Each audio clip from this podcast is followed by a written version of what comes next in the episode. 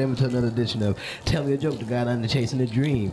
I'm your host of Maniacal Menace, Kyle Smith. See the whole thing like a pimp named Slickback. And today I have the watchful eye, the onlooker, the the the the nice guy with the with the camera, uh, Hunter himself. How you doing, Hunter? I'm good. How about you? I'm great, man. I made it down here. I made it down here safely in this uh this sick ass weather that they got down here, man. It's- it's pretty bad. This weather is disgusting. Oh my god. Uh, and it's I thought it'd be colder, but I'm glad it's not as cold. You know, as we as we sit out here with the horns honking uh, in in good old City Park, good old City Park. Uh, it, it's it's it's not it's, so it's, it's not too bad. It's still it's still a beautiful sight, even though it's it's gloomy. But you know, uh, so Hunter, your your your what you do is. Uh, oh, if you'd like to explain to people what you do, Yeah, so uh, I work on uh, movies and TV shows and commercials. I'm a uh, camera operator, camera assistant, lighting technician, um, and then I have a lot of niche positions, like an underwater camera operator. Um, we do a lot of product stuff, and we get to have fun with it. Aha. Like so is that that that has been your your passion since you was a child? Yeah, so uh, I I decided I wanted to be a filmmaker after seeing the greatest Christmas movie of all time. A Christmas story? No, it's uh, it's Die Hard. okay. So I was like I was like five years old, and I'm watching TV with my, TV with my dad around Christmas, Yeah. and uh, John McClane drops Hans Gruber off of Nakatomi Plaza, and I'm like, ooh, I want to do that. Uh-huh. So I started learning about film and uh, took a break, got into music for a little bit, got it back out of music, back into film, um, and have been pursuing it ever since I was like five. No- Oh, Jesus, that's a, that's quite some time. Doing what with music when you got into music? Uh, my my aunt's an opera singer, so she Oh. taught me piano, and Oh, then shit. I learned guitar after that. yeah. It just uh, acoustic bass, Uh, electric, electric. yeah. Uh huh. Now, do you, so do you know how to play the bass? Um, Is is it that different? It's it's not really. I mean, the number of strings and the way you play it are, Yeah. are the kind of big differences. Yeah. I've uh, I I have a bass myself. I, I, I told myself I was going to teach myself how to play it.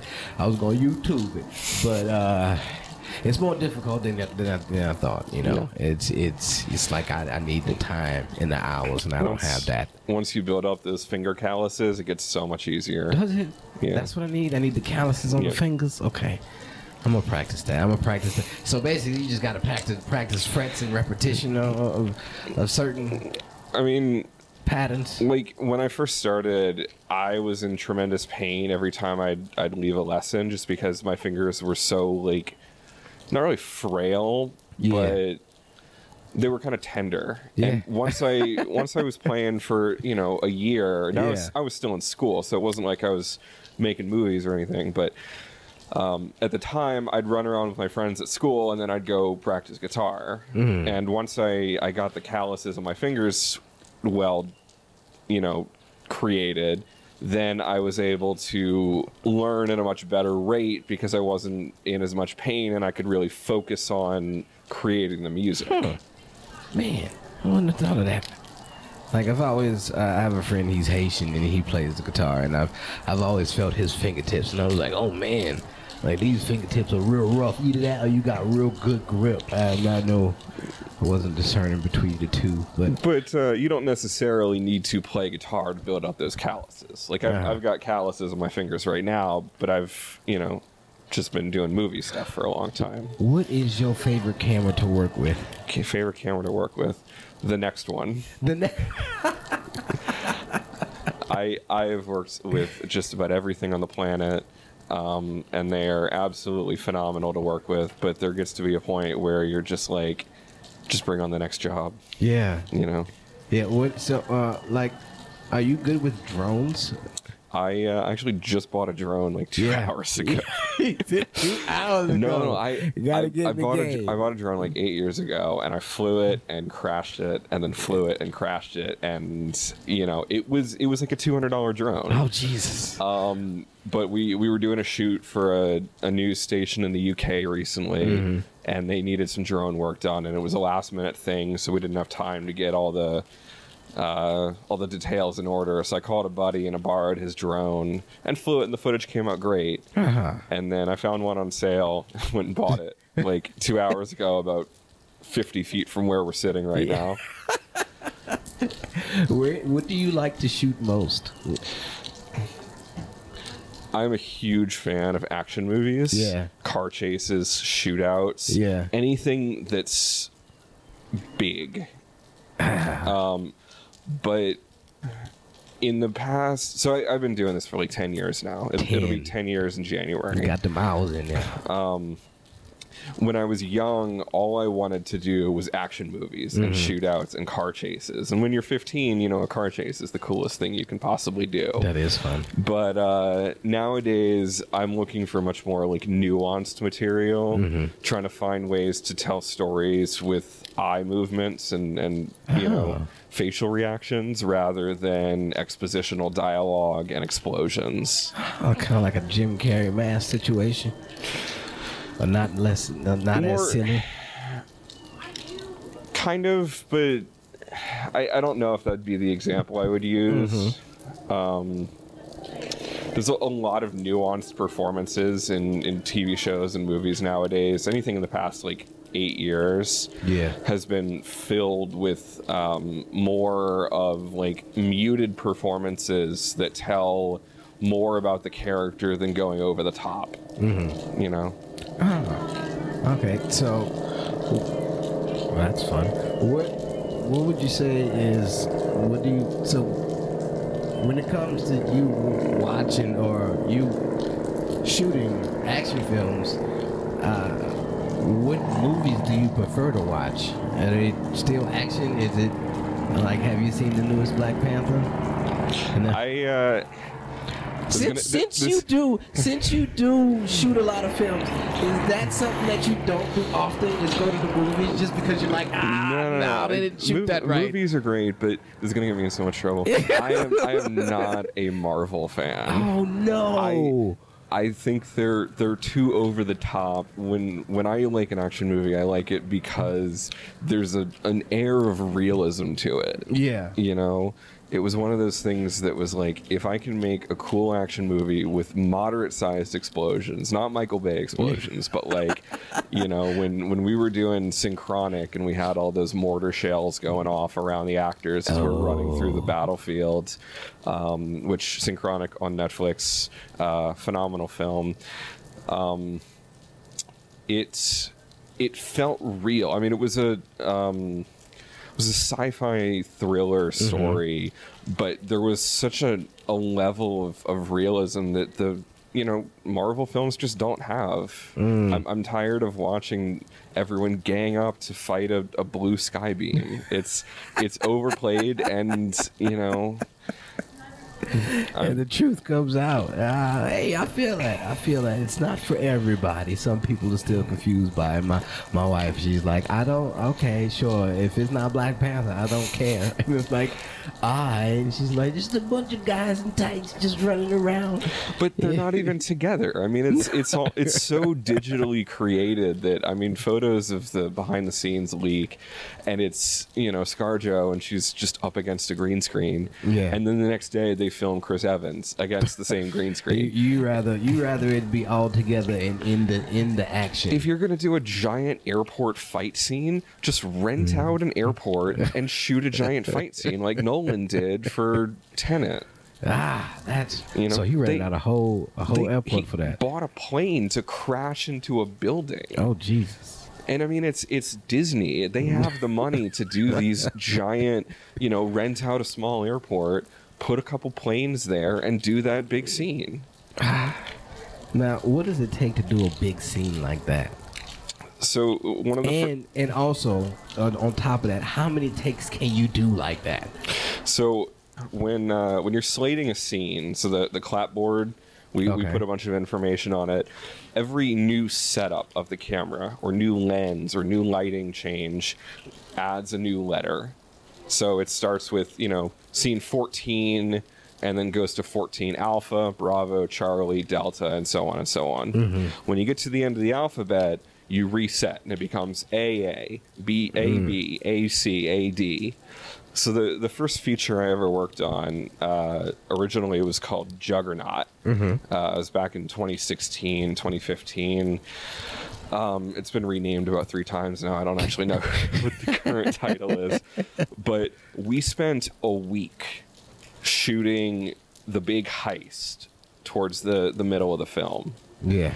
and we went through the alphabet three times Oh Jesus. in one scene number because we had seven or eight characters we had a bunch of b-roll we had every single character had to have an over the shoulder and it had you know we had Oh, 15 20 angles of every fight scene there was like six fights in that heist there was a lot of material but the end result was worth it yeah. and you know we spent a week on it it's probably eight minutes in the final film Oh Lord. but it's so good that it was worth a week of our time. yeah.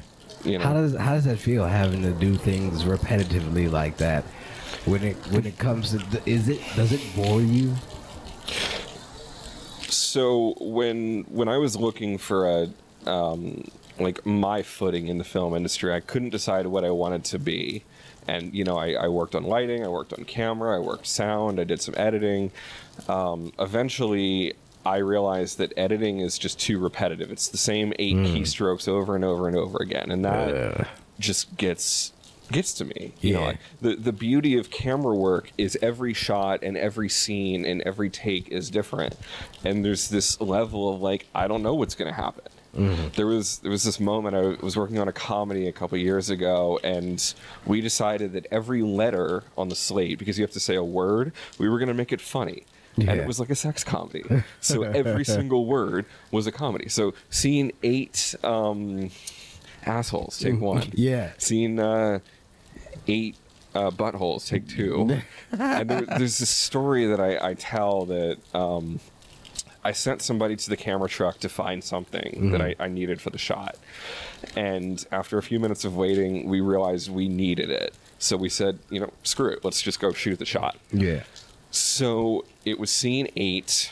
Charlie, or the letter C, was up on the slate. So uh, I go slate the shot. Scene eight, clitoris, take one, mark. and then the person comes back into the room and they blurt out, I found it.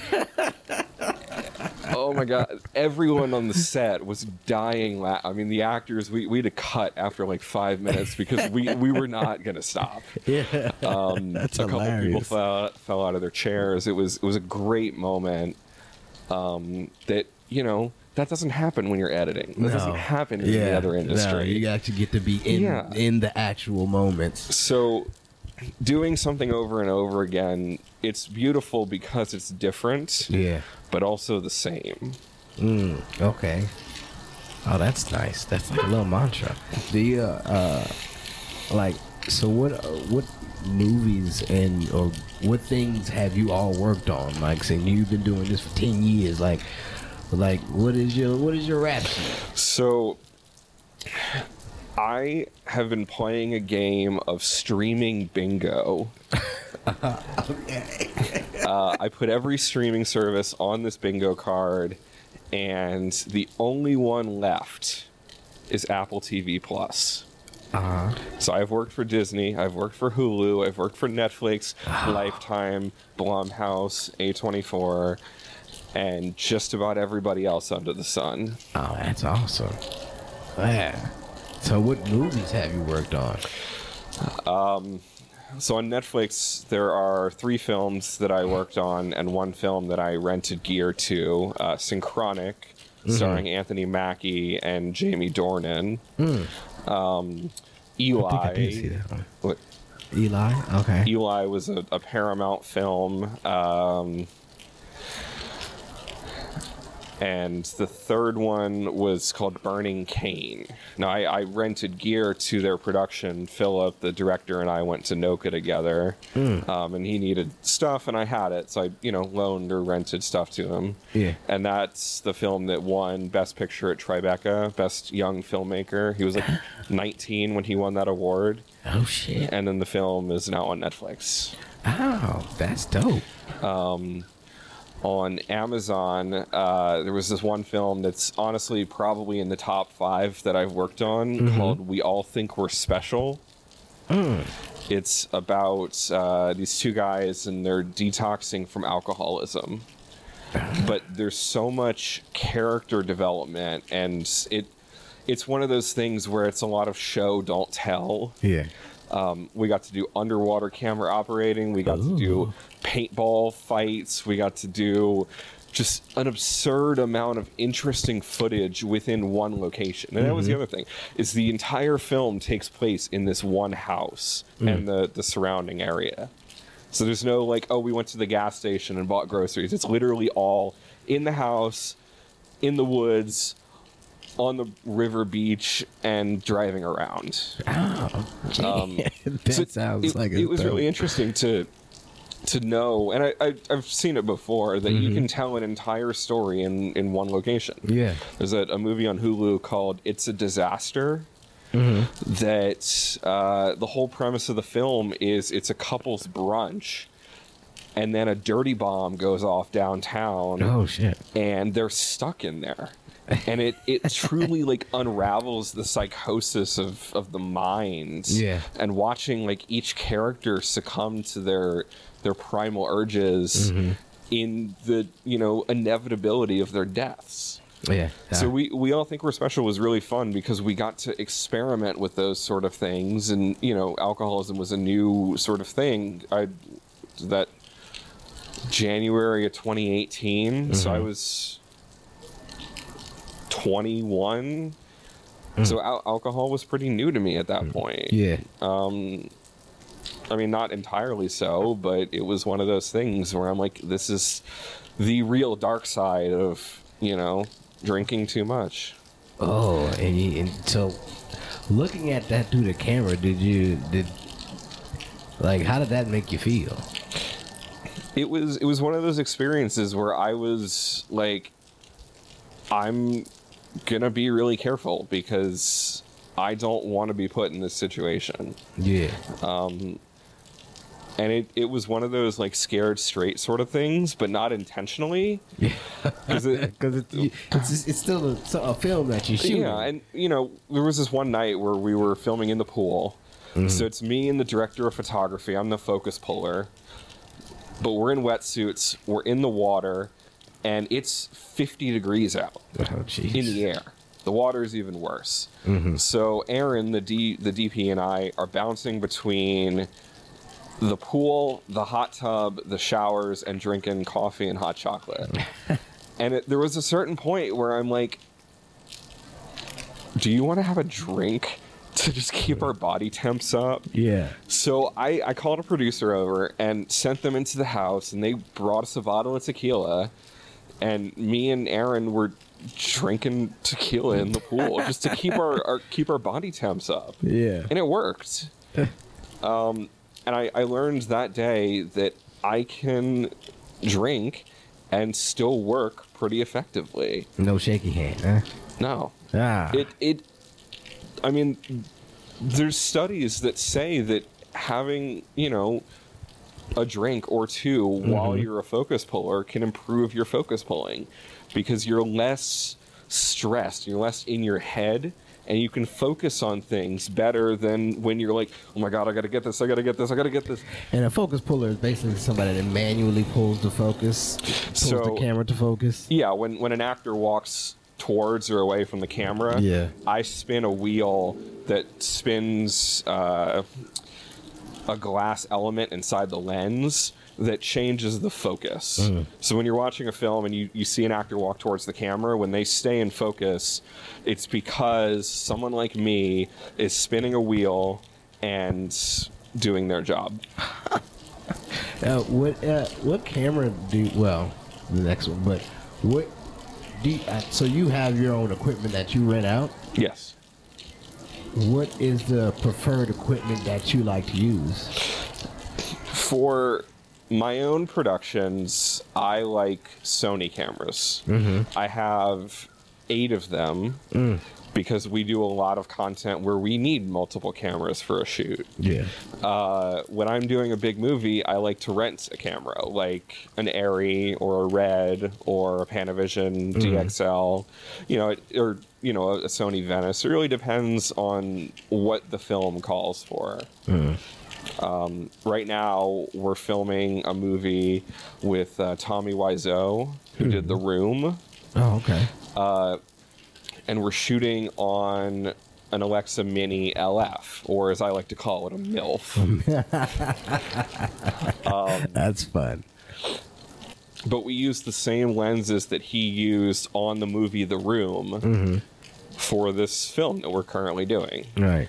Um, you know, so e- everything has its own characteristics, and uh, knowing what will work best for your post delivery, for your editorial, for you know, up until recently, Arri didn't really have a camera that was mm-hmm. Netflix original content approved. Yeah.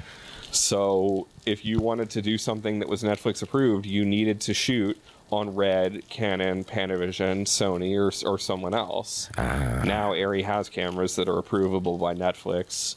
Um, so it, it really they opened only up. want certain cameras to be to be filmed on there to be used on their platform. It, it was based on resolution and uh, like megabits per second file sizes. Ooh, picky, and then picky Netflix. do it. I said, "Ooh, picky, picky Netflix." They they've had this list out for like seven years, and hmm. people still misunderstand it. Anything that you shoot can go on Netflix. Yeah. There there are people that shoot films on Canon T2Is, mm-hmm. which I bought one in 2010. That's when that camera came out. yeah. There is content on Netflix that was shot on those cameras. But for it to be a Netflix approved production, it's like a Netflix original, Yeah. it has to be shot on a camera on their approved list. Oh, But what, what people don't realize is if you're doing a Netflix approved production, they're more times than not footing the bill for production. So Right. you can basically get whatever camera and lens package is deemed necessary to do. That makes sense. Yeah, since they're giving them money anyway, just Yeah. Might as well just follow their guidelines. Yeah. All this is the cameras that they want. What's so it does does a different camera style make it difficult to use, or is everything just about the same, just depending on what quality you want from it? There's everybody makes their own look. So an Arri camera is going to look different from a Red camera, different from a Sony, different from a Canon. Um, but a lot of it is due to the lenses. You know, Cooke uh, Xtal Xpresses, which we used earlier this year. It's an anamorphic, very wide lens that has those sort of flares when you see a light switch. Um, they have a completely different look from, you know, a Zeiss Compact Prime, for example. Uh, so you, you pick a camera, you pick your your lenses, you pick your filtration.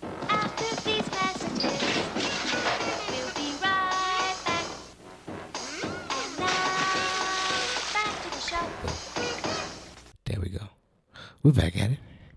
We're okay. Okay. so looks and qualities. Uh, you was talking about how Arris, uh, the Arri camera ha- has a different look compared to.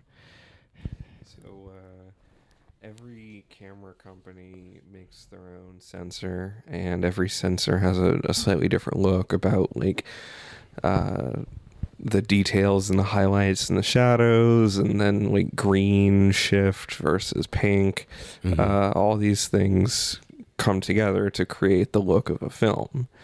Um, and then you take your lenses, and you you have you know 60 different lens manufacturers and lenses dating back to like the 1920s that you can use on modern motion pictures. Yeah. And then you you take it a step further and you add filtration with like star filters or softening filters or you know contrast filters. All these things just help to to solidify the look of the film that hopefully matches the tone of the project and the story being told.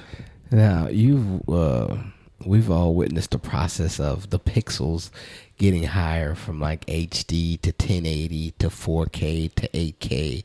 So like, how has that process been for you as as like the times you know? So Get back, better. back in uh, 2008, when the first Red camera was announced, and they were like, "We have 4K processed raw data."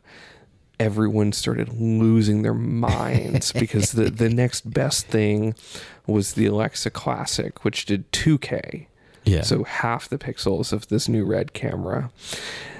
Um, but for a long time, I was against 4K just Yeah. because the file sizes were gigantic. Most computers at the time, if you were like a, a low budget editor or, you know, camera person, you needed, you know, $10,000 computer just to deal with that footage oh lord. um, you know, and, and the sizes haven't gotten smaller and the processing has gotten a lot better, but, um, you know, people are, are sh- I, I've done films in 8K.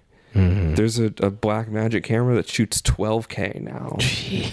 It's just, it's,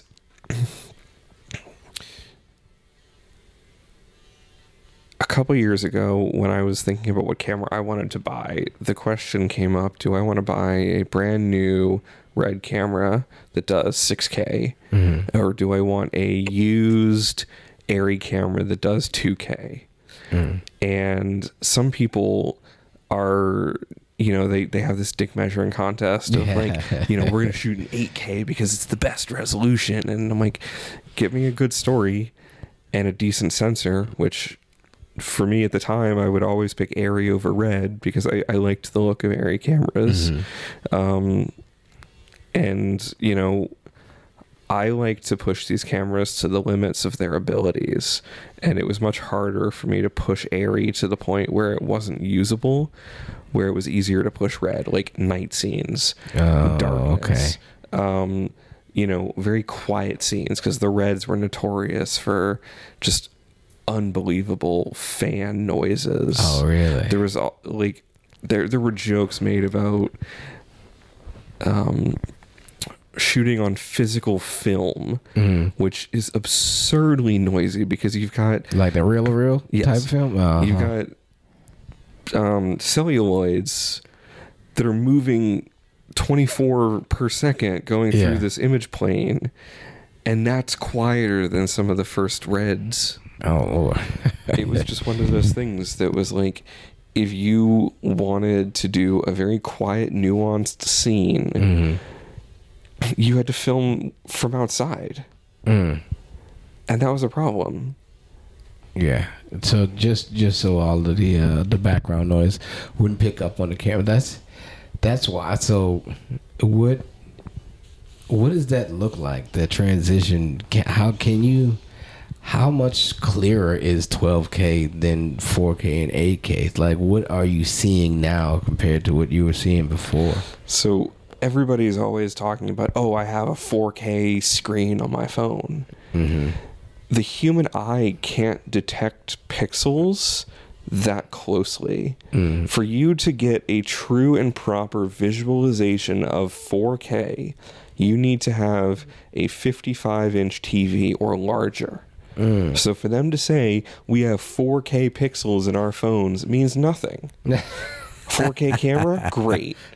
I'll watch every single thing I ever film on it on a 55 inch TV, and it'll it'll actually make sense. Huh. So the other thing is nobody if you're watching the news, you're watching 720p footage. So 720 is HD. Okay. Then you Right. have full HD. That's 1920 by 1080. Okay. That's what we've been shooting in for 20 years at this point. Right. You know, the first digital cameras, um, they'd start shooting, you know, HD, and that was a big thing. The only thing that actually streams in 4K is Netflix and Hulu and these other streamers. Mm-hmm. But you have to have the network to handle 4K. a 4K player and a 4K TV. Mm. And I have a 4K TV and I have a 4K player, but I don't have the internet infrastructure to justify 4K video. So I save money and don't pay for the 4K Netflix job. I, I do HD, if even that. And it, it goes, you know, I still have stuttering issues. Of, So what are you getting? Just a a, a, a, a more crisper picture? It's not really about the crispness because if you put a vintage lens on a brand new camera, it's not going to be crisp. The the beauty of high mega or high pixel ratios is more for the editorial side of things. So um, if you're doing a film with a lot of visual effects, like a Marvel movie, Yeah. those extra pixels, the, the ah. double the pixel count of Yeah. 4K to 8K, you have so much more ability to paint realistic images and stabilize the footage and crop in. Yeah. I, I was talking to one of the lead editors on Mr. Robot a couple years ago, Ah, Mr. and Robot. they shot in 8K on that show. But because it was on cable, it was being pipelined down to HD or full HD. Now they used the 8K sensor so that they could do all of those reframings. And I, um, I don't remember the guy's name. It was Peter. He was saying that they could pull three or four different shots out of one image because of how large the sensor was and how small the deliverable was.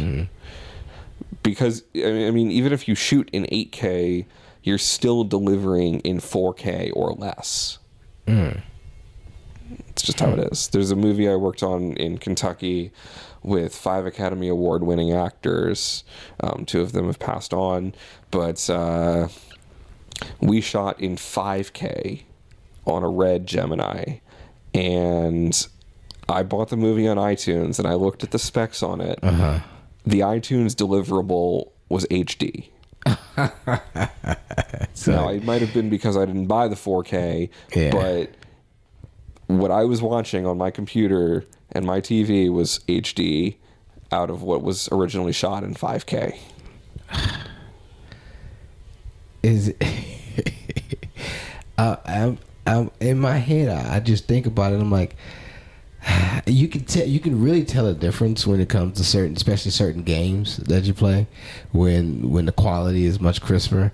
But most of the times, I look at it and I'm like, I, I don't, I don't want to see all the features. Like, like now that you can see people's features and like the quality of it, it's like I mm-hmm. don't, I don't think I want to see that well. and that's part of the reason why I was so adamantly mm. against, you know, the the pixel dick measuring contest Yeah. because more pixels doesn't mean better picture. Yeah. And at the time, and I probably still to this day, I haven't used the newest red cameras, but um, the Arri cameras were better and softer on skin tones than anything else. And you know, it's probably because they've been around since 1932, mm-hmm. making cameras and lenses and lights. What do you think about these phone cameras? Like iPhone? film. No, no, no, no, no. Phone, just like Phone the- yeah, cameras. phone cameras. The, the the cameras on the phones, like because with each phone that that starts to come out, they get better and better. Like I, cause you you know you're a big film guy. Like you, you look through actual like real real good lenses. But what you think about these these phone cameras and then how they take pictures? it's one of those weird debates where I've I've always said that you can put any camera in my hand and you give me the budget to get decent lighting and I will mm-hmm. make a pretty picture. Yeah. Um, I've seen beautiful films shot on iPhones. I've seen terrible films shot on hundred thousand dollar red packages. Mm-hmm. It's it's not about the camera. It's about the story the lighting, and the sound. You've, you've said that. You, you, that's so many times. I, li- Yeah. I like that. I like that. it's about the story. I always. It's just like it's just like rapping. It's it's most of the time it's, it's usually not about the rapper because they suck. It's it's all about the producer who making the beat. It's like well, that's a, That's why I don't like Marvel because we're always fighting a blue sky beam. I mean, like, don't get me wrong. Iron Man 1 and 2, I mean, at least Iron Man 1, solid film, no blue sky beam. It was a nuanced, well told story that launched one of the largest franchises ever. I, I do I do enjoy good Iron Man. Just I, I, that, that made me fall in love with Robert Downey junior Mhm. And then Tropic Thunder came out, and I was like, aha, you are the man. I'm a dude playing a dude disguised as another dude. Good times. dude. Uh, What about uh? So uh, what is uh? How do you feel about silly movies like that? Like how, how many silly movies have you worked on like that, or is it all just serious that comes down the pipeline? I've worked on a fair number of comedies, but it's for me it's not about the film, it's about the experience of hmm. working with the people on set. Hmm. I you know, I, I get these calls and people are like, Will you hire me again? I'm like, Well, you're great, but you're not fun to work with. or you're you know you have stuff to learn but we had a blast working together. We we shot the shit. We were having work beers at the end of the day. Like we we were chill. Mm-hmm. And i will always pick someone who is competent but is more pleasant to be around than someone who's the best but the absolute worst to deal with. Ah. Because a good person will make a set experience. A bad person will ruin it Oh shit! so you you want to pretty much a good energy to be around when you actually when you're shooting and such. it's important Yeah. Mm. Yeah. So uh, so behind the magic, um, when it comes to shooting comedy like that, how many takes is really happening, and is it funny the fifteenth time? if you have to do 15 takes of a comedy shot, you're not doing something right. you're doing something wrong. Um, Is it usually one hit, one go? Like, there's there's a few different schools of thought when shooting comedies. Mine is I shoot on as many cameras as I can effectively get in the scene and try to get it in two takes. Um, two scripted takes because usually the writers that I work with are phenomenal about coming up with funny material that's not just like bottom of the barrel humor. Yeah. And and that's the other thing is I like nuanced humor. Uh I don't want to look at a, a slapstick comedy anymore. You know, it's it's not 1915. Uh, Tell I, me about I was it. talking about this last night at a, a, an event. Um, in uh, the Edgar Wright movie At World's End Mm-hmm. came out, and it's it's about um, it's the th- I guess the third part of the Cornetto trilogy, and it's about a group of friends that come together to complete the Miracle Mile, which was twelve pubs that they had to visit in Oh, one night. Oh, that was with uh, Sean from Shaun of the Sean Dead. Yeah, Nick, and I enjoyed that movie. yes. That movie came out the same weekend that Grown Ups 2 came out. Yeah. Grown Ups 2 made 80 million its opening weekend. I also enjoyed World's that movie End as made well. 10 million. So the calling it lazy is wrong because it wasn't a lazy film, but that sort of comedy outperformed what to me arguably is a better film.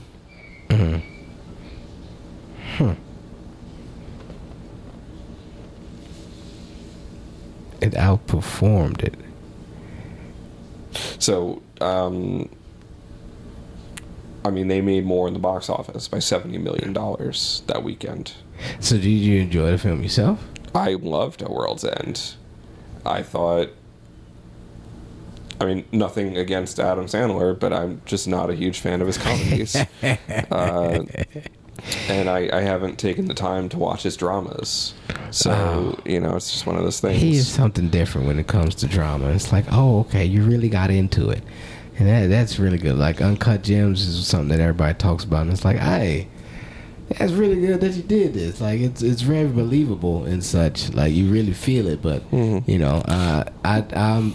I, I watch him and I'm like, good, good. Stick to doing this because stand up is not your thing. Well, when when I was ten, his movies were great, but as I you As know you mature, get older, yeah, it's, like you didn't grow older with us. Like you're still doing this for ten year olds. my my friends, you know, we, we talk about video gaming nowadays, and they're like, "Oh yeah, I just bought Halo Infinite or you know whatever big new shooters Yeah. out," and I'm like, I stopped gaming like a long time ago. I I had to go buy a PS4 so that I could play The Last of Us Part Two.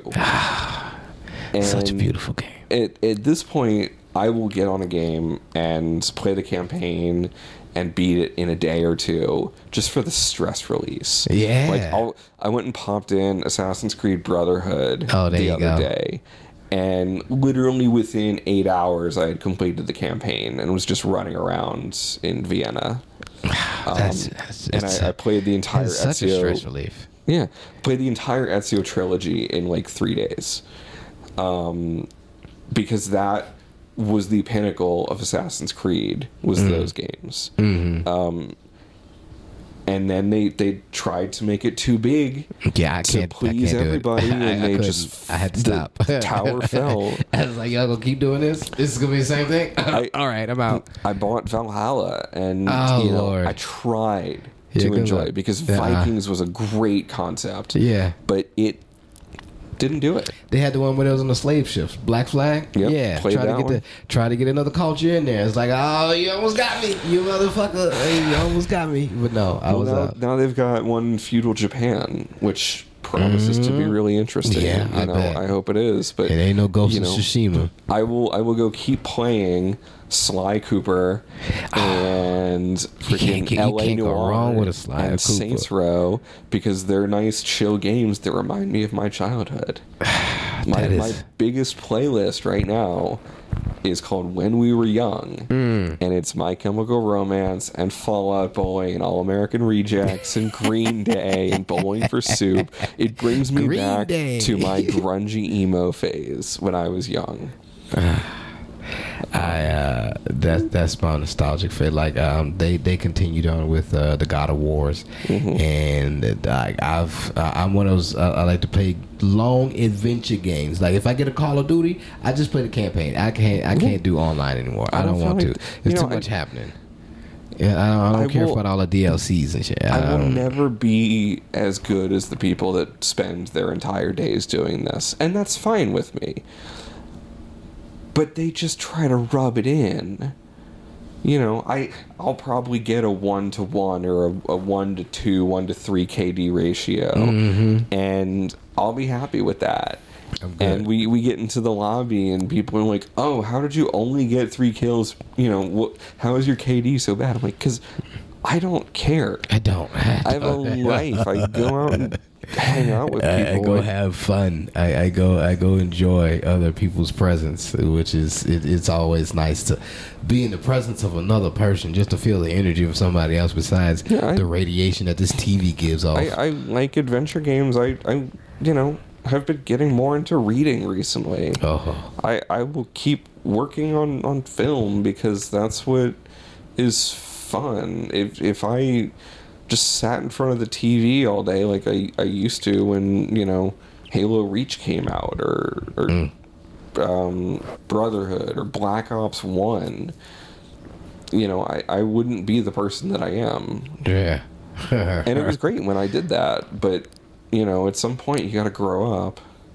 Yeah, and we have uh, we've been been knowing you for quite some time. Yeah, Hunter. You've uh, you've actually you were one of the one of the people that actually first shoot one of uh, a special or a comedy show that I was a part of, like a big production. You, that was the first time that I was ever part of a big production like that, and you were you were one of the guys behind the camera.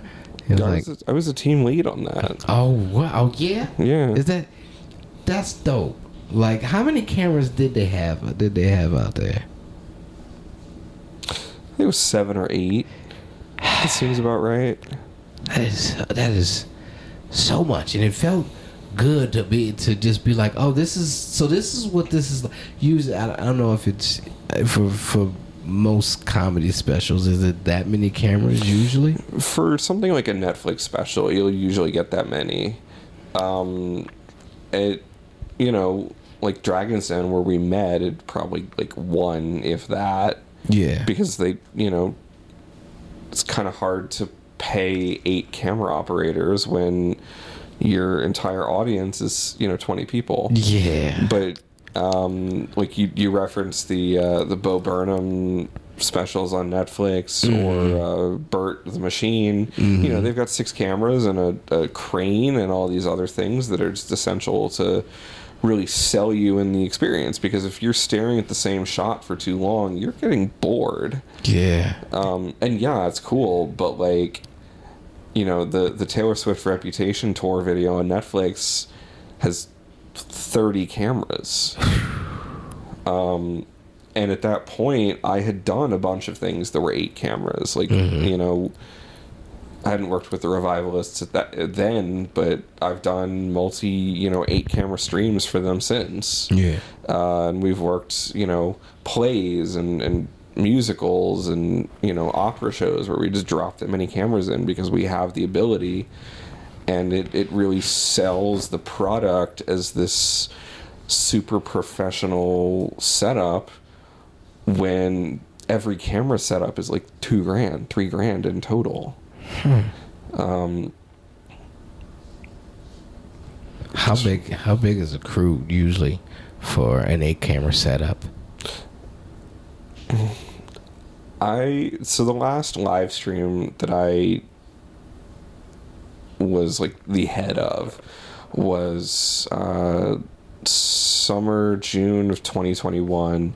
The revivalists were playing on Rolling Stone magazine's Twitch page. We had eight cameras running. Um, I had two camera operators, one of them on a gimbal running around getting the whole band, and then one of them shooting uh, David, the lead singer. Um, the three of us set all the cameras, ran all the cables, and hooked us up to the network. We had one sound person, uh, Mac, that the band brought, and I was the engineer, so I was handling the stream and cutting from camera to camera, so that the audience who was watching wasn't watching the same thing. So that's that's the smallest scale is three people. Uh, we did that at Preservation Hall. Um, but when we did one for En Minor, which uh, Phil, one of the guys from Pantera, was his new band. Um, we had eight operator. No, we we five operators, four assistant cameras, two switcher techs, a producer, two sound engineers, and a lighting person. Ooh. But they had the budget for it Yeah. you know, it was justified. I didn't need eight operators on that live stream because it was a small space and nobody was moving. So we, you know, set cameras and, and let them run. Mm-hmm. That was just the workflow. Mm. That's that's that's years of experience right there. Being able to put it down when you need to, man. And when they have the budget, we go big. Going big is always fun. It's, it is, it is, so this is what you imagined as a child, as a five-year-old boy, looking at the, the greatest Christmas movie ever. This is this is how you imagine it be going. Or you, you you thought it'd be a little bit a little bit different. I didn't really know what the internet was back when I was five. Yeah, it's wild though. We, uh, I didn't think anyone had the idea of live streaming, but uh, no. So I, you know, I saw saw Die Hard. I'm like, I want to do that. I want to be a stunt double. You wanted to stunt double. that was you. that was the original plan. Was I was going to be Whoa. a stunt double, It's very drastic change from Yeah. being behind the camera. but I I never had the physical endurance or the body type to be a stunt double. yeah. and then I was watching behind the scenes of one of the the Jason Bourne movies, Oh. and the uh, um, the camera operator jumps through the window that Matt Damon jumps through. There's there's a scene in one of the Bourne films. I I think it's the second one where uh, they're running on the rooftop and then they jump through the window and the camera operator is on a harness and jumps right after him and goes through the window. But And if you watch the film, you'll see the shot and you'll be like, that's how they did it. So I saw that shot and I anything for the realized shot. I want to be a camera operator Ah.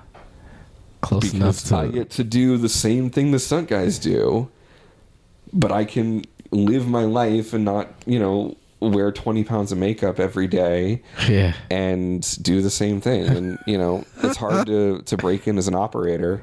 So I started as a, as a utility and an assistant and worked my way up. And now I'm DPing films.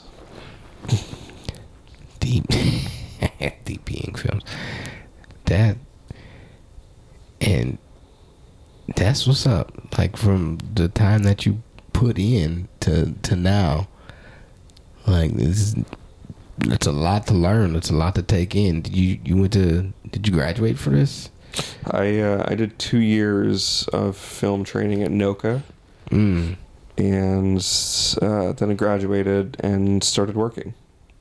Um, a lot of conferences, a lot of no budget short films. I wouldn't make a penny. Um, and I'd drive out there and provide gear and, you know, all these things. Um, just kept doing it, putting my name out there. And then eventually I started booking decent sized shorts that, you know, would have the budget to give me some money. And then shorts turned into TV pilots. Pilots turned into features, and now I do you know eight, ten features a year. the actual the step ups that's like you going to your uh open mic phase getting it in that's we all we all start from the bottom, unless you have your leg up and can not everybody gets that leg up through. And you know, and I've made the mistake of personally, I, I think I jumped up too quickly. There were times where I, I was just not knowledgeable enough about what I was doing and probably burn bridges. Actually, not probably, definitely burn bridges. And, you know, found out years later that they wouldn't hire me again because, you know, of XYZ mistake that I made because I didn't know better. Mm-hmm. It's not on them. You know, at that point, they thought that I knew what I needed. and I thought I did too. And there was a, a difference in the level of knowledge that had to be there. it's a learning process So, So- I also made that mistake of a couple of the people that I work with. I brought them up too quickly, ah. and they burned themselves out just because they didn't know what they needed. So I've I've had to be really careful about like how quickly I'll bring someone from the low level indie or a short film all the way up to a feature. so low level is indie is more like independent films? Well, I mean, independent films are anything that's not backed by a major studio. ah. Ah. That's that kind of all right. You see a hierarchy there. Like that that's something that you that comics were about. Well i i, I don't think about it. Well i think about it now but you know i haven't had to deal with it yet just because the status that i'm at but bringing somebody that you think is ready but really isn't ready just because they've only been doing it for so long but i've seen people get tagged along and they've only been doing it for so long thinking that oh yeah this person's gonna be ready for what it is and, and they, it just I see them try to shoot up to you know where they think they should be at, but in their mind they're you know when you see it from the outside, it's like you're not there. You're definitely not there yet. You're definitely not there in, in the position that you're being put in right now. Lucky for you, uh, nice kudos that you got here, but this was terrible. So to, to sort of further that, what we're going to see in the next couple of years is comedians that have become massively successful through TikTok that haven't worked their way up from you know, open mic nights with two people in the bar barely listening. Right. And they, they build up this massive group and then they go on tour and they do like a, you know, East Coast, West Coast tour, whatever.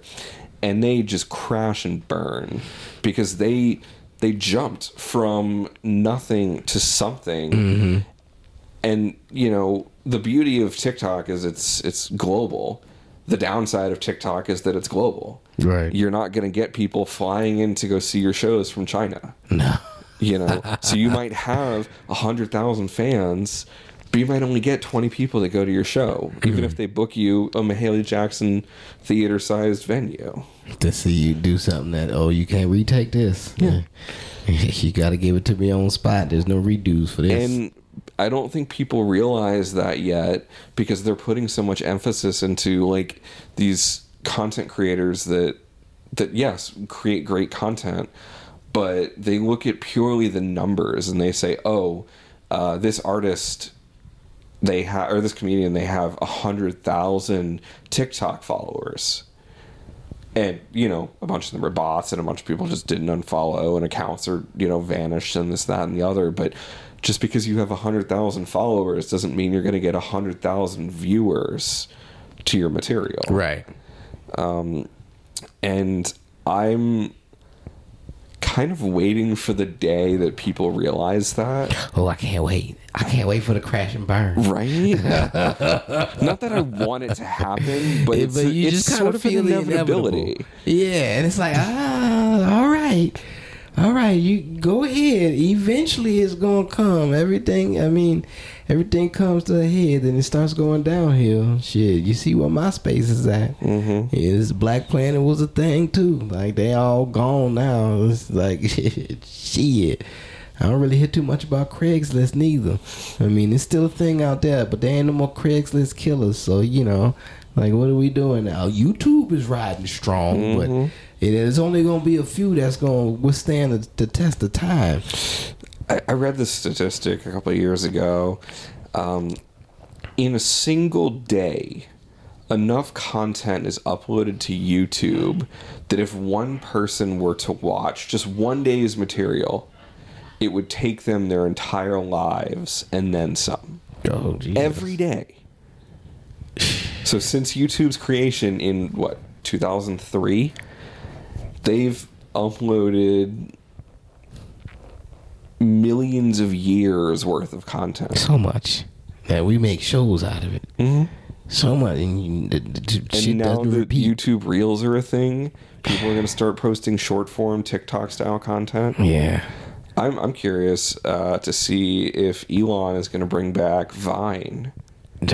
really. because Vine got bought up by Twitter, and they shut it down because at the time, short form content was not the future.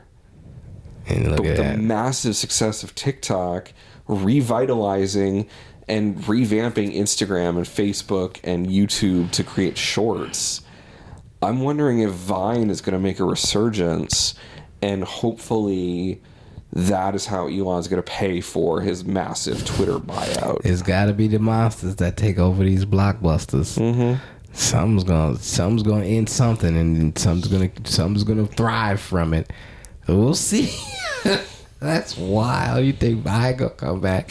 Hey man, it has things have gotten shorter and shorter, and it, it makes you worried about man. What about the long form? Like you got to keep somebody's attention for more than 30 seconds to a minute now. I mean, they're giving you a minute 30 now on Instagram. It's like, We got we? 10 minutes on TikTok. I so in in my time at NOCCA, uh, to pass my second year, we had to submit a film to festivals. That was part of the the course requirement. Now I'd made films that I was proud of at that point, so I I easily surpassed that. I'd, I'd submit a film to ten festivals, and you know six rejections, two, you know, will think about, and one, you know, yes, we're going to play it. Uh, the f- first film I ever made at NOCCA, or the first like big class project we did, played at a short film festival in Slovenia. Oh, nice. Um, and they wanted me to go do a Q&A about it. And I looked into tickets and it was like eight grand to Jesus. fly out for the weekend. It just wasn't worth it. but Wish you could have skyped him back then, huh? Zoom for the win. uh, no, so there was uh, me and a classmate. We'd like spam through the the FilmFreeway, which is where we're uploading the films to, and we found one that was like the Vine challenge, and we had to make a compelling short film in seven seconds. So I made a black screen white title card that says if this was any longer than seven seconds, your brain would fill in the gap and create content in your own imagination. no sound, literally just uh, fade in that title card, fade out. I hit export. I uploaded it. It premiered at that festival. oh, I made that in like three minutes artistry. And it played in a festival wherever So simple and powerful. Yeah. Come on now. That's dope. I mean, it was a psychological tendency. It's a- Yeah. you know, if, if you close your eyes for seven seconds, you will think of something Mm-hmm. to fill in where your mind is realizing that something's not happening properly. Yeah. Hell yeah. Shit, Dumb we- as hell, but you know, it played at that eh, festival. man, that's shit. That's intelligent as hell. I appreciate that. That's I, I like where that goes because I did a whole lot of that driving down here from Texas today. It's like, ah, I just drift off and be like, oh, and then think of something else because not too long after that, after that blankness, something else pops in my head and it's like, oh, okay, I, I can't just not not think of anything for too long before something else pops up in there. And it can be really dangerous when you're driving and those sort of things happen. Yeah, yeah, I know. I I do have a a tendency to to daydream, which is which is where I go all the time. I think about good things. There's so many things that I thought about on the way down here. I wrote it all down. Not while driving, but you know, in my mind, I wrote it down. I thought about some great shit. I did. I got some good things. It's like it's like in the shower. It's the best time to think for me, you know. So driving, I get to go ahead and escape for a minute. I still watch the road, but sometimes the world, the road watches me as I watch it. And tunnel vision is the thing. It's the beauty of carrying an audio recorder everywhere you go. Ah. When you get a random thought, you just hit record. Some of the- See, all my audio recorders went kaput on me. I had a Zoom at one point, and I don't know what's going on with them. How they just eat batteries like that? They just be eating up my batteries, and I don't, I don't get it. It's uh, it's from Phantom Power. Ah, It's, it's running 48 volts to every microphone that you have plugged in. And I'm looking at your recorder right now. You've got four channels armed, which means you're passing 48 volts to all four of those channels. huh. Even though neither of these microphones need 48 volts. So you could, in theory, turn that off and save excess battery life. Hmm. But what would I record into then? that recorder, you're just turning off a setting that is providing power. That's that's why none of us really use AA batteries for recorders, just because they get eaten alive by the 48 volt that the some microphones require. Huh. That is a good thing to know. Now, now, I know that. I'm definitely get a little backup charger. Like we, we could have mentioned this in the beginning. we would have went through all this trouble. There's no trouble at all. this is this is good knowledge to know. Now I know, and shit, no one's half the battle. GI Joe, but man, uh, this has been a good time, dude. Thank you. That, that's a, that's a lot of knowledge. I'm gonna go look up. I'm gonna go Google a lot of the things that you said. Cause uh, I, I was once in the cameras and I had my own equipment for a while, and I'd always come to you whenever it came to like learning about something or if, if something was a good good good enough quality. But like it's it's too much. I've seen I've seen what you do, and I'm like, oh no, I can't, I can't get, I can't devote my time into doing this now because it what you do is it is an accumulation of years that you put in to get where you're at. And I'm like oh no I I, I, I, don't have I don't have the the time the mental capacity to go ahead and keep up with it. And oh, oh boy you do some beautiful shit. You do some, some amazing things. Like I like from the the, the comedy special that you shot for me that I've actually got to see, uh, but never gotten. I, it is it is amazing, and I'm like, all right. And you do you do a whole lot. You do do so much, but I didn't know you did. Like until I get to talk to you now, like I didn't know you did like all that, and like yeah, I'm the guy that they appointed. It's like, oh, you Mr. Man, okay, hell yeah, I know that's what I'm talking about. But uh, I'm not responsible for editorial on that comedy special. I delivered the footage, and that was all I was on the books for. it was still beautifully shot. Oh, it was See, beautiful. Oh man, I, I have my footage from that. I have have never, I have never looked any better on any type of camera ever.